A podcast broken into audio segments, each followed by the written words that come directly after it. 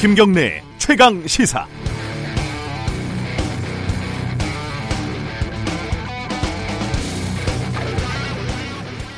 (1988년) 지강원이라는 사람이 560만 원을 훔쳤는데 17년형을 받았습니다. 그런데 당시 전두환 씨의 동생은 600억 원을 횡령을 했는데 7년형을 받았죠. 지강원은 탈옥을 했고 진압 과정에서 무전유죄, 유전무죄 이렇게 외쳤다고 합니다.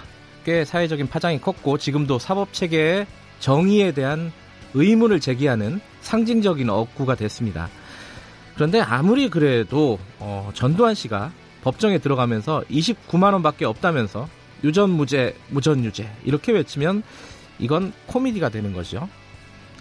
일제강점기의 민족의 비참한 현실을 마주하면서 지금은 남의 땅 빼앗긴들에도 봄은 오는가 이렇게 노래한 시인의 마음은 지금도 큰 울림을 줍니다. 그런데 부동산 투기를 하면서 땅을 보러 다니면서 지금은 남의 땅 빼앗긴들에도 봄은 오는가 이러면 굉장히 웃기지 않습니까?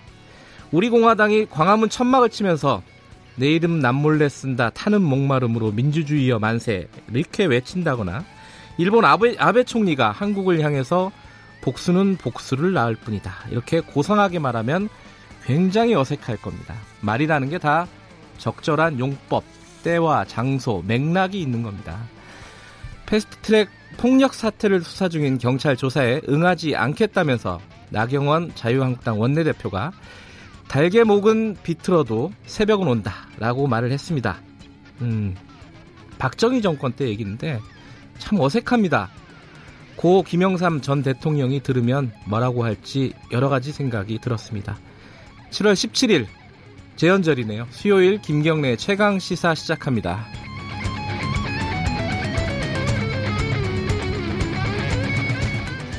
김경래 최강 시사는 유튜브 라이브로도 함께 하실 수 있습니다. 아, 문자 참여 가능하고요. 샵 9730 짧은 문자 50원 긴 문자 100원 들어갑니다.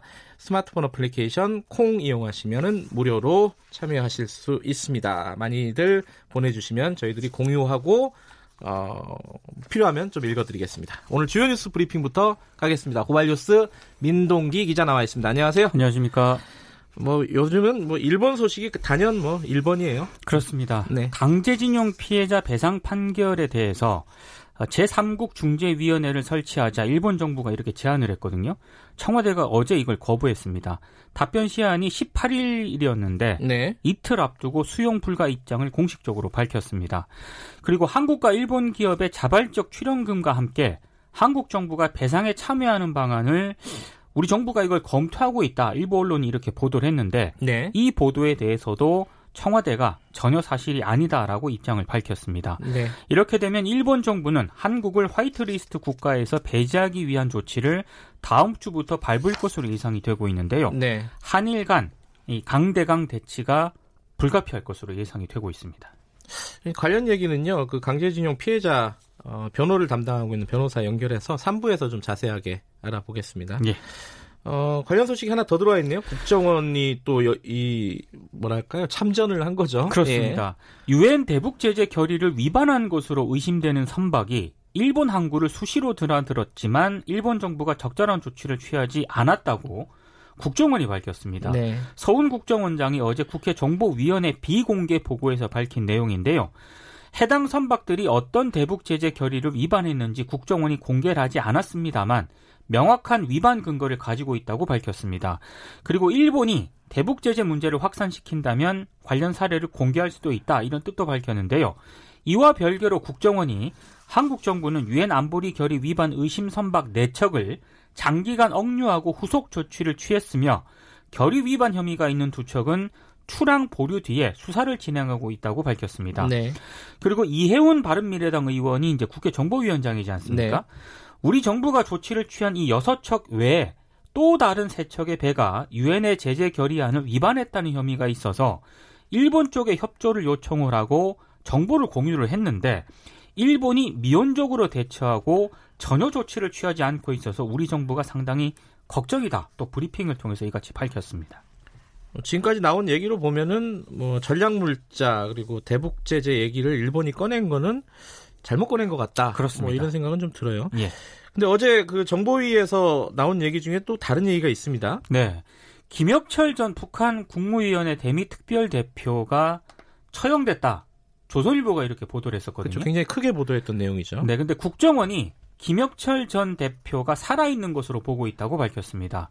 국정원이 이 김혁철 전 대표가 살아있다고 공식 확인한 것은 어제가 처음이었는데요. 국회정보위원회 더불어민주당 간사인 김민기 의원이 브리핑을 가졌거든요. 네.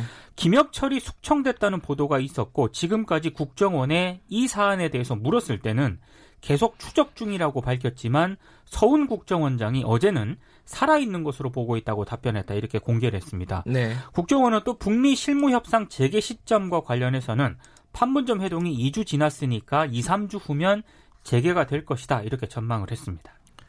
조선일보가 어, 김혁철은 숙청을 당했고, 그러니까 처형을 당한 거고, 네. 그리고 김여정 부부장은 뭐 근신, 근신 중이다. 뭐 네. 이렇게 보도를 했었는데 둘 다 아닌 걸로 지금 김여정 부부장은 승진을 했고, 그죠? 그 관련 보도 중에서 맞는 팩트가 거의 없는 것으로 지금 드러났습니다. 이쯤 되면은 좀 정정 보도라든가, 그렇습니다. 뭐 고, 공지 같은 것들을 정정 보도가 좀 쑥스러우면은, 네. 예, 그 정도는 해야 될 것 같은데 어떻게 할지는 좀 봐야 될 것 같아요. 어제 굉장히 놀랐습니다. 오후에 저도 어, 정도원 전 의원이 숨진 채로 발견이 됐습니다. 어제 오후 2시 30분쯤 자신의 운전 기사가 운전하는 차에서 내려서 네, 서울 서대문구 홍은동 인근의 북한산 자락길 쪽으로 올라갔다고 합니다. 네, 오후 3시 42분쯤 부인이 집에서 유서를 발견하고 경찰에 신고를 했고요. 네, 경찰이 휴대전화 위치 추적으로 오후 4시 25분쯤에 정도원 전 의원을 발견을 했는데요.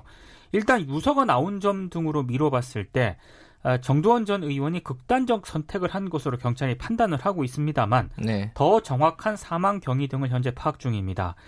정두원 전 의원은 2004년 17대 총선을 시작으로 3선을 했고요. 이명박 정부 출범 이후에 이상득 전 의원과의 권력 투쟁에서 밀려난 뒤에 비주류로 살았습니다. 네, 2016년 20대 국회의원 선거에서 낙선을 했는데요. 이때부터 우울증에 시달린, 거- 시달린 것으로 전해졌습니다. 네. 낙선 이후에는 뭐 TV와 라디오 시사 프로그램 등에서 진행자와 패널로 활발하게 활동을 했습니다.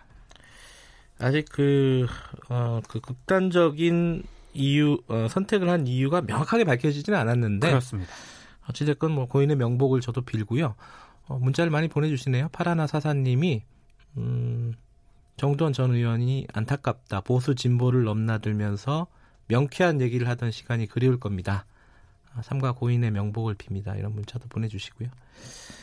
네, 다음 소식 전해주시죠. 지난 4월 국회 패스트트랙 지정 충돌 과정에서 고소고발된 국회의원들 있지 않습니까? 네, 수사가 이제 본격화됐는데요. 어제 더불어민주당 백혜련 의원 그리고 정의당 윤소아 원내대표가 경찰 조사를 받았습니다. 패스트 트랙과 관련한 고소 고발로 국회의원이 경찰 조사를 받은 것은 처음인데요. 백혜련 의원은 실질적인 피해자인 자신이 이 자리에 선 것이 황당하지만 자유한국당 의원들도 출석 요구를 받은 것으로 안다. 함께 나와서 조사받길 원한다. 이렇게 얘기를 했고요. 네, 윤소화 정의당 원내대표도 자유한국당 의원들도 자진 출두해야 한다. 조사를 거부하면서 정치 탄압 운운하는 것은 국민에 대한 우롱이다. 이렇게 비판을 했습니다. 지금 자유한국당 의원들 같은 경우에는 여상규 의원 등 4명은 지난달 27일 경찰에 소환 통보를 받았고요. 그리고 지난 9일에는 이은재 의원 등 9명이 경찰에 출석 요구를 받았습니다. 그런데 이 경찰 요구에 응하지 않고 있습니다. 네. 나경원 원내대표는 표적 소환이자 야당 탄압이다 이렇게 주장을 하고 있습니다. 달개 목을 비틀어도 새벽은 온다. 네, 그 얘기까지 하면서 예. 야당 탄압이라고 주장을 하고 있습니다. 알겠습니다. 이게 아 이게 어, 오프닝에서 제가 말씀을 드렸는데 이게 왜 자꾸 그 청취자분들 중에 어 몇 몇몇 분이 이렇게 야당만 그렇게 맨날 뭐라고 하느냐라고 예. 말씀하시는데 잘 들어보면 여당도 많이 뭐라고 합니다. 잘 들어보시기 바라겠습니다. 아, 이 삼성 바이오로직스 관련해서요. 분식회계 관련해서 구속영장은 처음이라고 하더라고요. 그렇습니다. 네. 검찰이 분식회계 과정에 관여하고 지시한 혐의로 김태한 삼성 바이오 대표 등에 대해서 구속영장을 청구를 했습니다. 네. 삼성 바이오 관계자가 증거인멸이 아니라 회계 사기 혐의로 구속영장이 청구되기는 이번이 처음인데요. 네. 구속영장이 청구된 사람은 김태한 삼성 바이오 사장을 비롯해서 김모 전모, 신모 상무 등 3명입니다. 이들은 2015년 자회사인 삼성바이오 에피스의 회계 처리를 하는 과정에서 4조 5천억 규모의 분식 회계를 저지른 혐의를 받고 있는데요. 이 김태한 대표 등의 신병 처리 결정이 마무리가 되면 검찰은 이재용 삼성전자 부회장 소환 시점을 저울질할 것으로 예상이 되고 있는데 일단 윤석열 그 검찰총장 취임식이 25일이거든요. 네. 이 직후에 소환이 이루어질 수도 있다 이런 전망이 나오고 있는데 네. 최근에 그 어, 일본의 수출 규제 등의 여파 때문에 삼성전자 상황이 매우 긴박해지지 않았습니까? 그러니까요. 그래서 소환 음. 시점에 이런 상황이 영향을 끼칠 것이다라는 분석도 나오고 있습니다. 이 판단을 안 할 수가 없겠죠 검찰이 그렇죠. 그죠? 예. 어, 아무리 그래도 어쨌든 김태한 대표 지금 삼성 바이오로직스 대표가 구속되느냐 안 되느냐가 앞으로 수사에 굉장히 많은 어떤 갈림길이 될 것 같아요. 그렇습니다. 자 마지막 소식 전해 주시죠.